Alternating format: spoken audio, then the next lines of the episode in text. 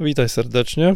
E, krótkie nagranie na temat testów reaktywności nerwowo-mięśniowej e, i tego, czym są dla mnie jako terapeuty e, dane testy.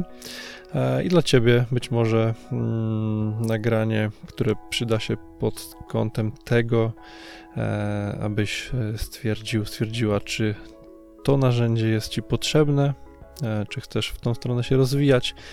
Ja spróbuję wymienić kilka e, raczej plusów tutaj, e, które, które mam nadzieję, że no jestem pewien, że pomogą Ci raczej w pracy niż, niż zaszkodzą.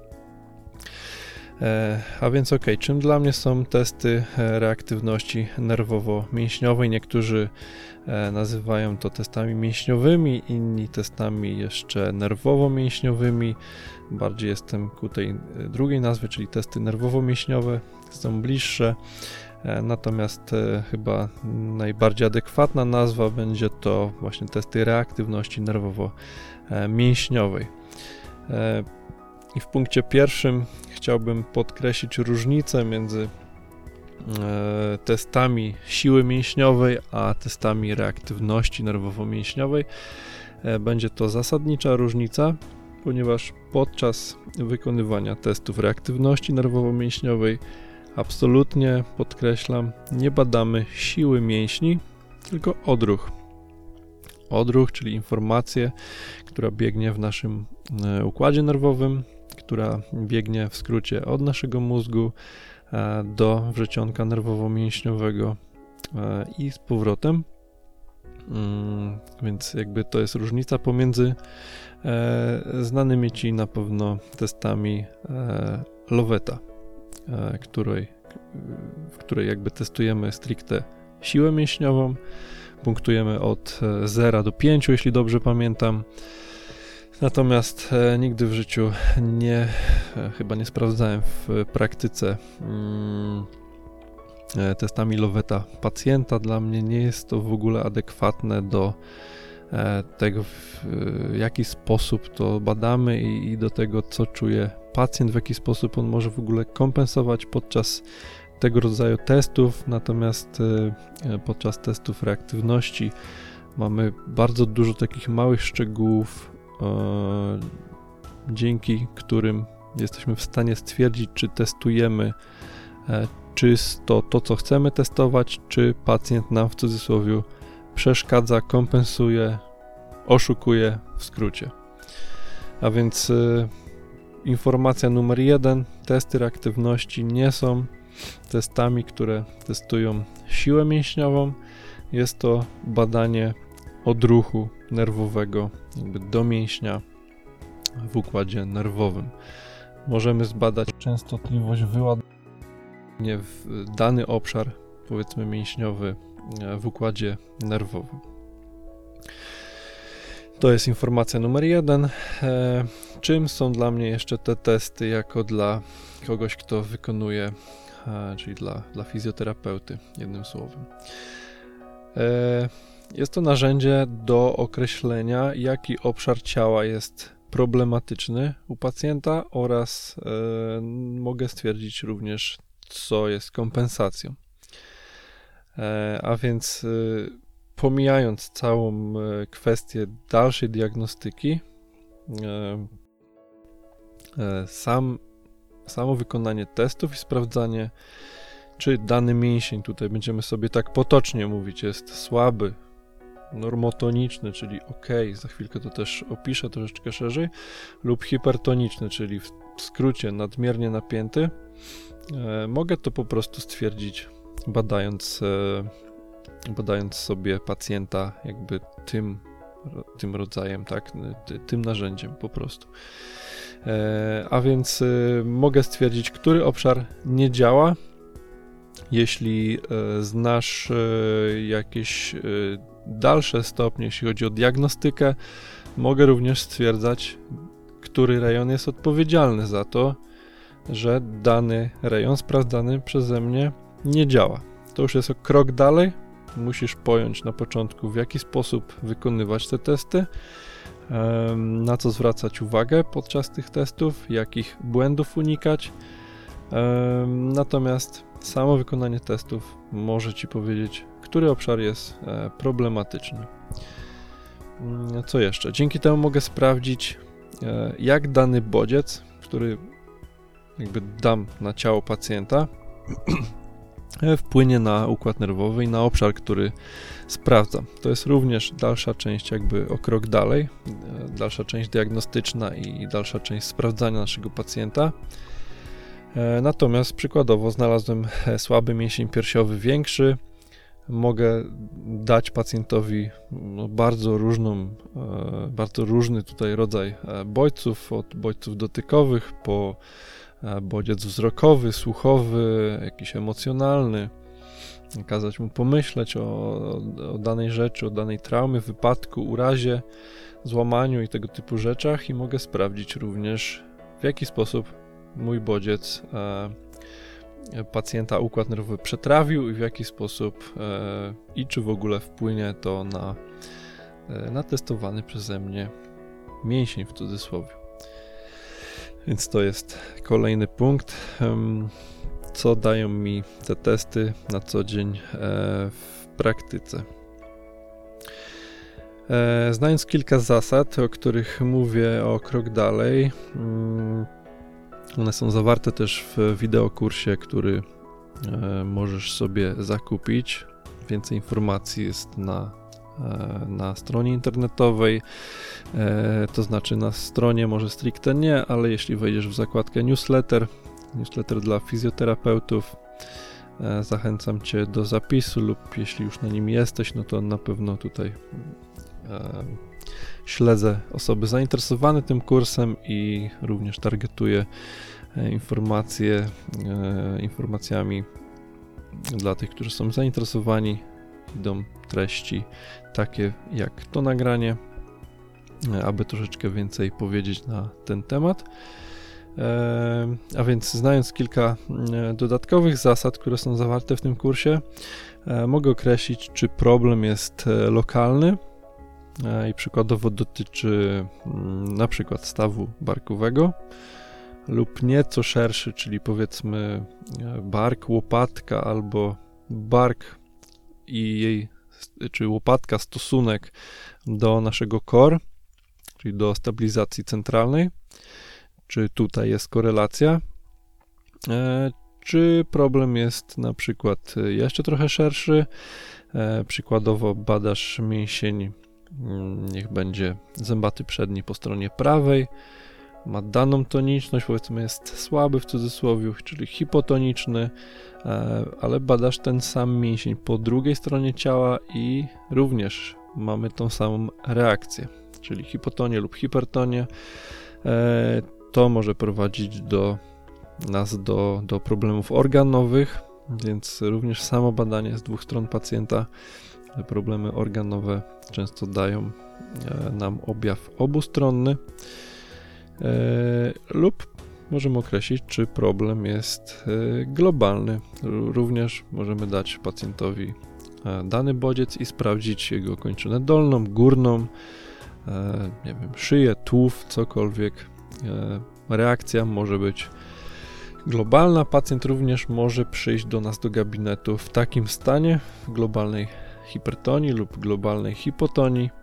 Następnie próbujemy szukać, co E, co wyjmie nas w cudzysłowie, e, co wyjmie nam pacjenta z tego stanu.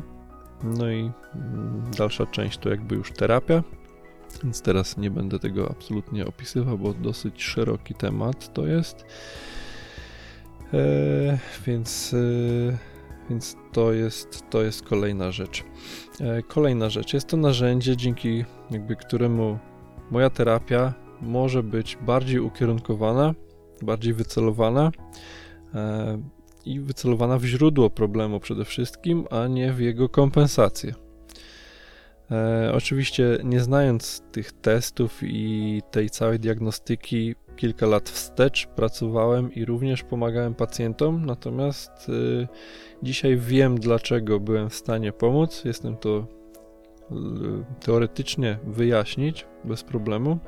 Natomiast y, w większości przypadków gdzieś tam w przeszłości e, wiele rzeczy robiłem na czuja, co pomagało również pacjentom, natomiast y, dziś doskonale wiem, dlaczego byłem w stanie albo nie byłem w stanie pomóc e, różnym pacjentom, więc na pewno to narzędzie pomaga mi w tym, aby zrozumieć, co się dzieje w układzie nerwowym e, pacjenta. A więc jeszcze raz, dzięki temu ta terapia jest wycelowana, ukierunkowana, celuje w źródło problemu. Ty, jako terapeuta, mm, będziesz pracował z kompensacją pacjenta i przykładowo zabierzesz dobrą kompensację pacjentowi, możesz pogorszyć jego stan. On oczywiście wróci do swojego stanu prawdopodobnie po, po jednej lub po kilku nocach, kiedy jego układ nerwowy się e, zregeneruje i wytworzy sobie nową kompensację lub powtórzy kompensację w tym samym miejscu. E, natomiast e, również jakby możemy stwierdzić, czy pracujemy z kompensacją, czy pracujemy z głównym problemem u pacjenta. No i dzięki temu wykonuję w gabinecie terapię, która wypuszcza mi pacjenta w stanie zazwyczaj lepszym niż przybył on do gabinetu. Oczywiście nie jest to e, też tak, e, takie różowe e, i oczywiście jak każdy terapeuta myślę mm, w, w naszych gabinetach pojawia się pacjent, który pomimo naszej wiedzy nawet rozbudowanej i sporemu doświadczeniu rozkłada nam nas na łopatki, ale to dobrze, bo dzięki nim się uczymy. Ale tych pacjentów, jeśli miałbym porównać, przykładowo, nie wiem, 5-7 lat temu jest dużo, dużo mniej dzięki temu, co dziś potrafię. E, między innymi dzięki temu narzędziu, o którym Ci opowiadam, niż to było te kilka lat wstecz. Także liczba pacjentów, którym nie jestem w stanie pomóc albo którym nie pomogłem, no myślę, że drastycznie się tutaj zmniejsza. E, więc to jest kolejny punkt. Mm, co jeszcze? Co jeszcze mogę stwierdzić za pomocą tych testów? E, myślę, że mogę stwierdzić również tak zwane, obecność tak zwanych triggerów, czyli wyzwalaczy. Trigger, czyli spust. Mm, e, jak to wytłumaczyć? E, na przykład pracujesz z pacjentem, zbadałeś sobie przykładowo jakiś mięsień w obrębie jego obręczy biodrowej, okazuje się, że, że nie działa. E, wykonujesz terapię manualną w jakimś obszarze, który jest bolesny dla pacjenta. Badasz po tej terapii mięsień, który był przykładowo słaby, czyli hipotoniczny lub hipertoniczny, zmienia swoją e, jakby reaktywność, toniczność, poprawia się, jest aktualnie normotoniczny wypuszczasz w takim lepszym stanie pacjenta e, do domu, widzisz się przykładowo z pacjentem za tydzień i okazuje się, że pacjent e, przychodzi i ma powrót tej samej dysfunkcji. Oczywiście to też nie znaczy, że to już ma być trigger, bo może być tak, że poprawiłeś pacjenta na stole, on zszedł, przeszedł kilka kroków i już wróciło. No to trzeba też jakby zdiagnozować ten problem Powiedzmy, że to jest e, prostsze. Natomiast może być tak zwany trigger, czyli nawet jeśli uda Ci się coś poprawić, pacjent wraca, wraca, wraca i non-stop jest um, osłabiony w tym samym obszarze ciała. Co może być triggerem? Wszystko. Najczęściej dieta, emocje, e, tego typu rzeczy, chemia, którą się smarujemy, e, chemia w jedzeniu to są najczęstsze e, triggery, które mogą nam pacjenta jakby przywracać do stanu e, gorszego, nazwijmy to. Więc e, dzięki temu narzędziu mogę jakby również stwierdzić, że coś jest nie tak i że dana dysfunkcja wraca. Patrząc bardziej praktycznie, e, opowiem krótko, co oznacza dana toniczność. No bo ok, sprawdzasz sobie, mamy hipotonię, czyli w cudzysłowie mięsień słaby. E, mamy normotonię, czyli pacjent silny i na dany bodziec reaguje jakby osłabieniem, czyli to jest ta pozytywna, jedyna i pozytywna, pożądana przez nas reakcja podczas tych testów. Oraz trzeci scenariusz możliwy podczas testu pacjenta to hipertonia, czyli jakby ta częstotliwość w układzie nerwowym do tego yy, zbyt duża, zbyt częsta i mięsień nie chce się wyhamować, czyli nie chce się osłabić. Więc co tak naprawdę oznacza?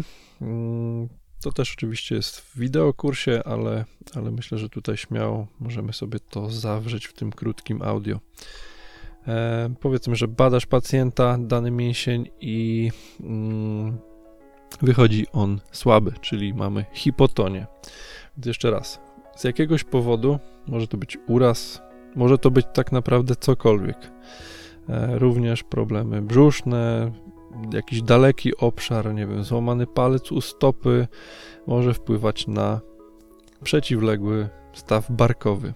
Również takich pacjentów już kilku przerabiałem i no, można powiedzieć, że jeśli trafię dzięki takim narzędziem diagnostycznym, jakim są testy, e, mogę stwierdzić, czy ten złamany palec wpływa na bark. Jeśli terapeuta nie zna tych testów, będzie pracował z tym bolesnym barkiem, e, będzie oczywiście próbował wzmocnić korn, bo zawsze taka relacja może być.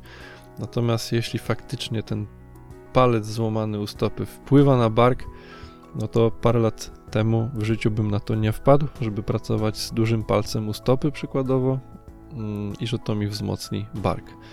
Dzięki temu narzędziu mogę takie dalekie korelacje określić e, i no i wtedy jestem cudotwórcą, tak? Jeśli, jeśli takiego pacjenta wyleczę, a udało się kilka takich cudownych terapii zrobić, gdzie pacjent przychodzi i mówi, że ma e, problemy od dwóch lat z barkiem czy z czymkolwiek, e, no i udaje się to roz, rozwalić w jedną czy dwie E, wizyty. Oczywiście nie zdarza się to często, natomiast gdyby nie te testy, również tutaj bym tego pacjenta zaliczył jako kogoś, kto, komu nie byłem w stanie pomóc i bym wyrywał sobie siwe głowy, włosy z głowy, co tam jeszcze może być. Natomiast jestem w stanie to sprawdzić e, na dzień dzisiejszy. E, czyli jeszcze raz, e, co oznacza dana toniczność? Jeśli badasz pacjenta i dany mięsień jest hipotoniczny, czyli słaby, oznacza to, że z jakiegoś powodu, powtarzam, powód może być jakikolwiek, e, układ nerwowy obronnie wyłączył dany mięsień i po prostu ten mięsień w układzie nerwowym nie działa. E, a więc nawet jeśli zbadasz, czy ktoś zbadałby pacjentowi mięsień prosty uda i powiedział mu, że słuchaj stary, tutaj nie działa, zacznij to ćwiczyć, no to tutaj nie, nie odniesie sukcesu, ponieważ nie zmieniamy sygnału idącego z mózgu do tego obszaru mięśniowego. E, więc pacjent oczywiście będzie ćwiczył ten ruch z oporem, angażujący ten mięsień, ale tak naprawdę ten mięsień nie działa, będą działały wszystkie inne mięśnie, które będą pomagały, żeby wykonać ten ruch, czyli będziemy tylko i wyłącznie umacniać kompensację. E, natomiast mięsień, który okazał się słaby w teście, absolutnie nie będzie nadal wzmacniany. Może pacjent ćwiczyć 5-10 lat. E, jeśli sygnał się z jakiegoś powodu nie zmieni, no to niestety ćwiczenia w tym przypadku na dany obszar nie będą skuteczne. E, więc to jest jedna sprawa. E, tak może mało logicznie, ale e, jeśli e, badasz pacjenta i mięsień wychodzi słaby, to pomimo tego, że e, pomimo tego, że interpretacja jest, że ten mięsień nie działa, będzie on również miał e, jakby zmniejszony zakres E, ruchomości czy rozciągliwości. Jakiś przykład? Niech będzie piersiowy mniejszy lub e, większy. Chcę odwieść ramię i no, jakby ustawić się tak do, do rozciągania klatki piersiowej. Jeśli mój mózg czuje, że e, mięsień piersiowy większy czy mniejszy jest słaby, e, hipotoniczny, to nie da mi zakresu dużego dla rozciągania tego mięśnia, ponieważ będzie myślał, że podczas rozciągania ta struktura ulegnie uszkodzeniu. Więc pomimo tego, że jest hipotonia i mięsień nie działa i można by powiedzieć, że tam nie ma napięcia, tam będzie napięcie takie, że będzie nam e, układ nerwowy jakby blokował e, zakres, duży zakres ruchomości. A więc osoby z zamkniętą klatą, takie szczupłe na siłowni, które widzisz e, zgarbione, z małą klatką piersiową, wiecznie się rozciągają i wiecznie chodzą tak samo zgarbione, więc to samo rozciąganie im nie da. Musimy zrobić tak, żeby była tam normotonia. Następnie musimy te mięśnie poćwiczyć. Układ nerwowy ma poczuć, że te mięśnie są mocne. Tu już mówię o zwykłej cesze, jaką jest siła, i wtedy odpuści nam ten zakres ruchomości. Oczywiście to wszystko ma być powiązane z balansem wokół kręgosłupa. E, mam nadzieję, że nie muszę o tym mówić, ale, ale myślę, że ta zasada nie jest wszystkim znana. Ja też nie od dawna o tym wiem i teraz też rozumiem e, pewne inne objawy pacjenta. Więc to jest hipotonia. E, drugi, drugi możliwy scenariusz podczas testów to normotonia, czyli ten scenariusz prawidłowy, czyli badam mięsień w cudzysłowie mocny, pacjent blokuje ruch, czuć opór taki ze ścięgna e, i powiedzmy kieruję e, dany kierunek, odruch ucieczki lub skracam wrzecionko nerwowo-mięśniowe lub jeszcze z PDTR-u ja mogę dać e, bodziec linii równoległych w ujęciu pionowym e, w stosunku do, do wzroku pacjenta i mięsień się wyhamowuje, osłabia się, obojętnie na który z tych bodźców to jest zamienne. To jest normotonia i to jest prawidłowy stan i w takim stanie Zawsze chcemy zakończyć terapię, zawsze chcemy poprawić dany problematyczny obszar, tak aby on był normotoniczny i dopiero teraz obszar normotonii jest podatny e, jakby na ćwiczenia i na rozciąganie, więc taką częstotliwość z mózgu do danego obszaru chcemy uzyskać. Trzeci e, scenariusz to hipertonia, czyli ta częstotliwość wyładowań jest dużo, dużo E, częstsza, dużo, dużo bardziej zagęszczona. Również z, z, wszelkie powody mogą być, aby taki scenariusz y, układ nerwowy nam wygenerował. Y, I tutaj jakby no tu, tu jest to troszeczkę bardziej logiczne do zrozumienia. Jeśli nasz mózg daje informację do mięśnia napnij się, napnij się, napnij się i tak w kółko non-stop, no to możesz tutaj stwierdzić łatwo, tak, że dany mięsień naciskać jakieś e, i powodować różne dolegliwości. E, natomiast ten mięsień również prawidłowo nie działa podczas treningu, ponieważ on jest non-stop na jakby w cudzysłowie skurczu izometrycznym, więc również ma zaburzoną funkcję e, skurczu koncentrycznego, ekscentrycznego i taki stan rzeczy również nie jest e, pożądany w treningu. I jeśli dane ogniwo przebadane przez ciebie jest hipotoniczne, czyli słabe, no to mięsień e, zazwyczaj gdzieś tutaj synergistyczny, czyli e, o, o tej samej funkcji, będzie go kompensował i będzie hipertoniczny. To jest taka zasada jakby logiczna, biomechaniczna, logiczna. E, tak patrzę, co mam tu jeszcze zapisane. E, o triggerach mówiłem. E, tak, o tej praktycznej części, czyli co oznacza dana toniczność, powiedziałem. E, ok, kolejny punkt, jeszcze tutaj dwa chciałbym wymienić. Postawa ciała, a testy. Jest taki film na moim kanale na YouTubie, na kanale praktycznym Tomasz Garbacewicz, Fizjoterapia i Sport.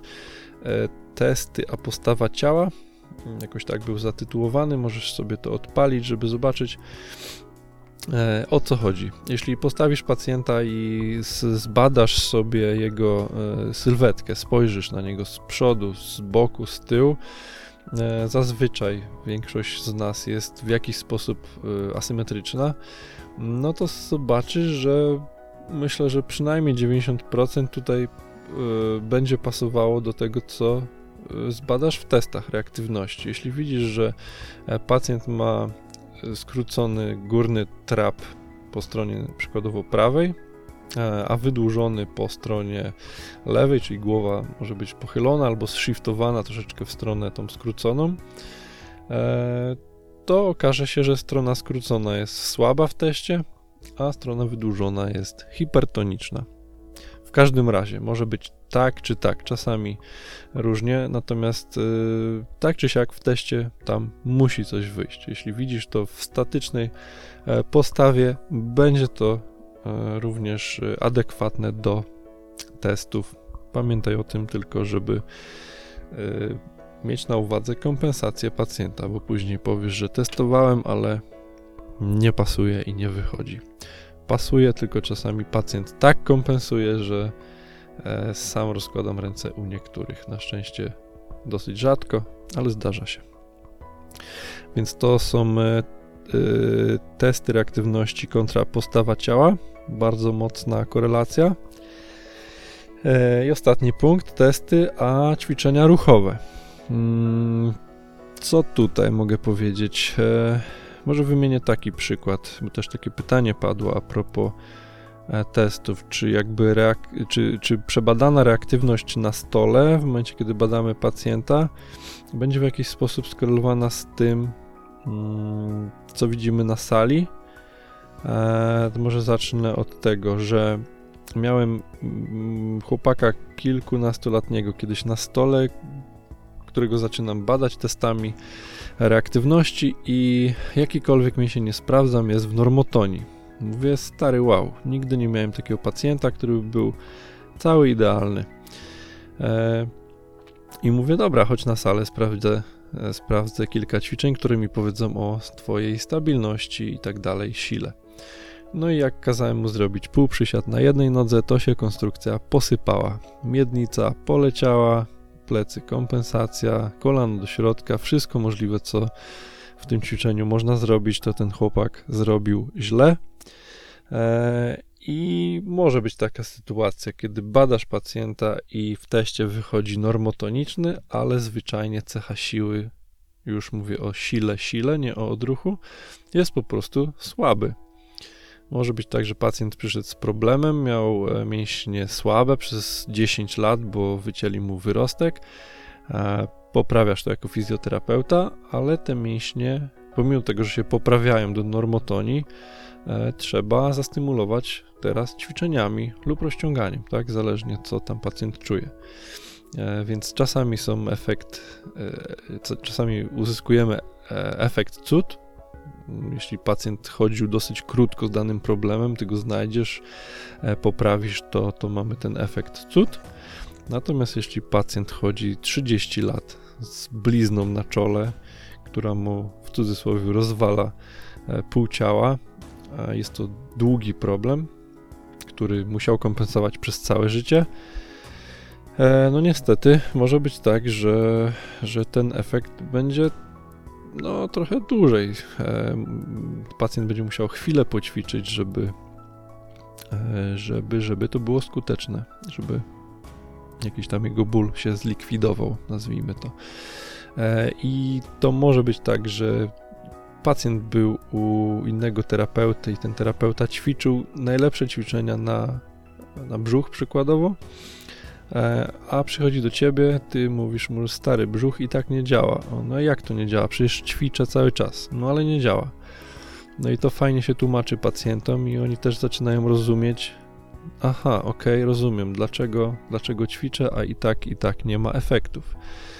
E, więc, więc to jest coś fajnego, gdzie można to w bardzo logiczny sposób wytłumaczyć pacjentowi, co w jego ciele się dzieje i dlaczego e, dane ćwiczenia na przykład nie działały, chociaż były super. Wielu, wiele przykładów takich już miałem, gdzie pacjent e, przyszedł do mnie, ja byłem drugim, trzecim fizjoterapeutą.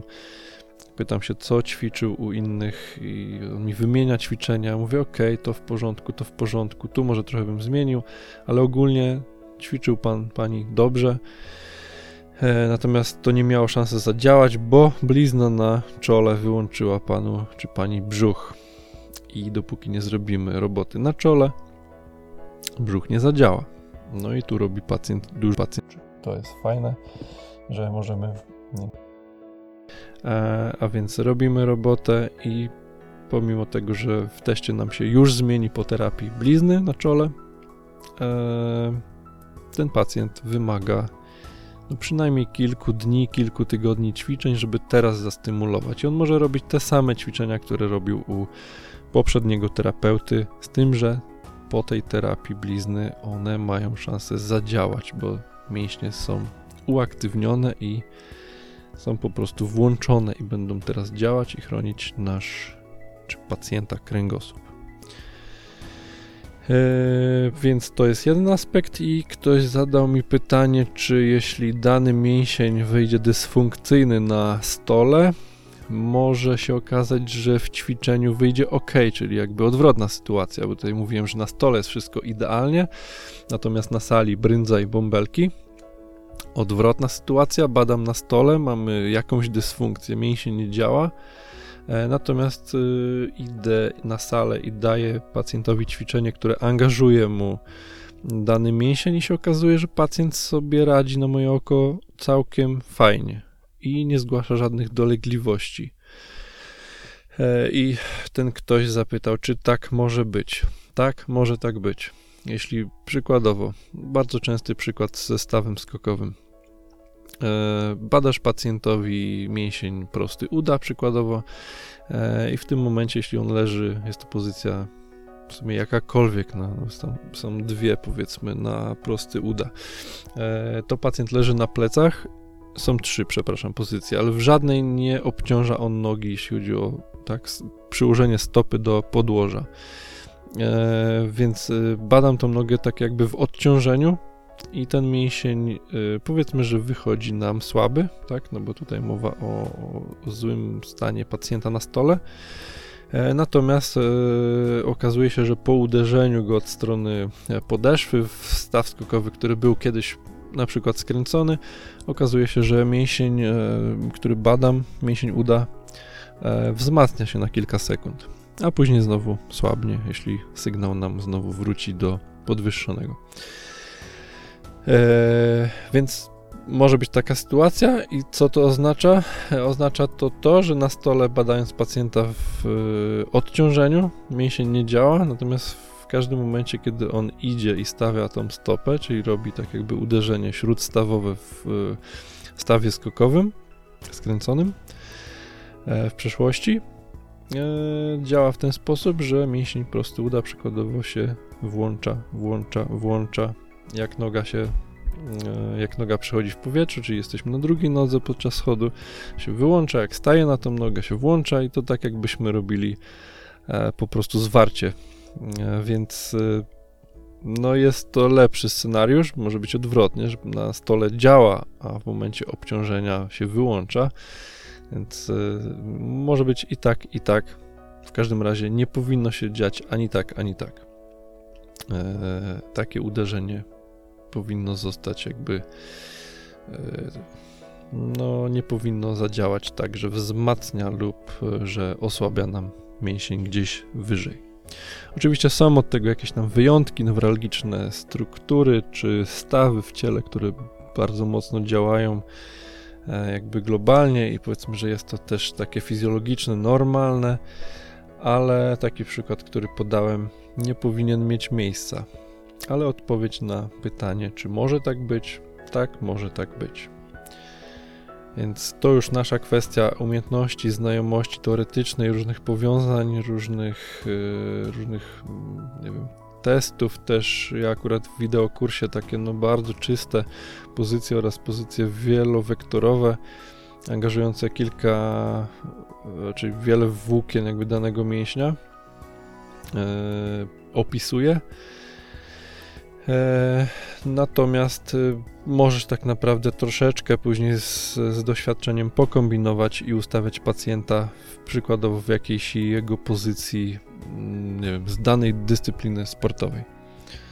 E, również miałem taki przykład, gdzie tenisistę już y, tak ustawiałem, gdzieś bolało go przy, przy serwisie, więc tą rękę sobie tak ustawiałem gdzieś blisko y, tej pozycji serwisowej i tam próbowałem przetestować próbowałem zabodźcować gdzieś jego nadgarstek i dopiero gdzieś tam jeszcze mi wychodziło, ale to już było takie bardzo zaawansowane szukanie na początek myślę, że tutaj nie ma, raczej nie będę teraz o tym mówił, bo ja myślę, że na początku musisz ogarnąć po prostu e, testy w wersji podstawowej.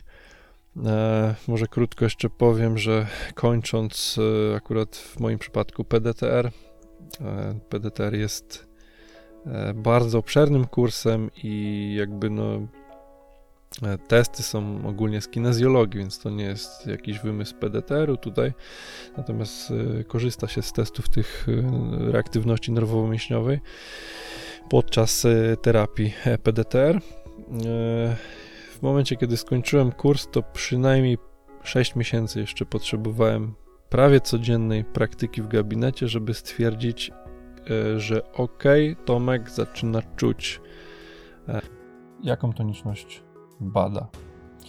Na początku miałem taki problem globalnie hiper, a później się okazuje, że delikatnie za słabo.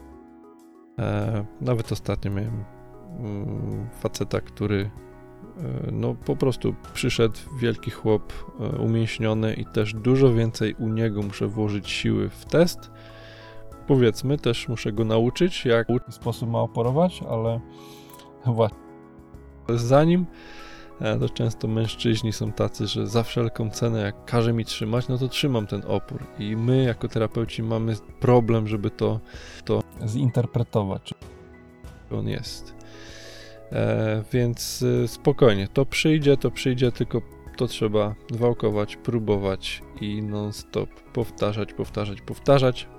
Jeśli się tego nauczysz, to gwarantuję ci, że e, pomoże ci to w pracy, a a nie wiem ile tam, pół środowiska fizjoterapeutycznego, które y, mówi, że to są jakieś czary mary i różne dziwne herezje. E, no trudno, niech myślą sobie tak. Nie ma to dla mnie żadnego znaczenia, ponieważ widzę efekt u pacjentów i pacjent to czuje, więc e, może to być nawet czary mary, ale to jest po prostu układ nerwowy. Zachęcam Cię do tego tematu. E, pozdrawiam Cię i do usłyszenia.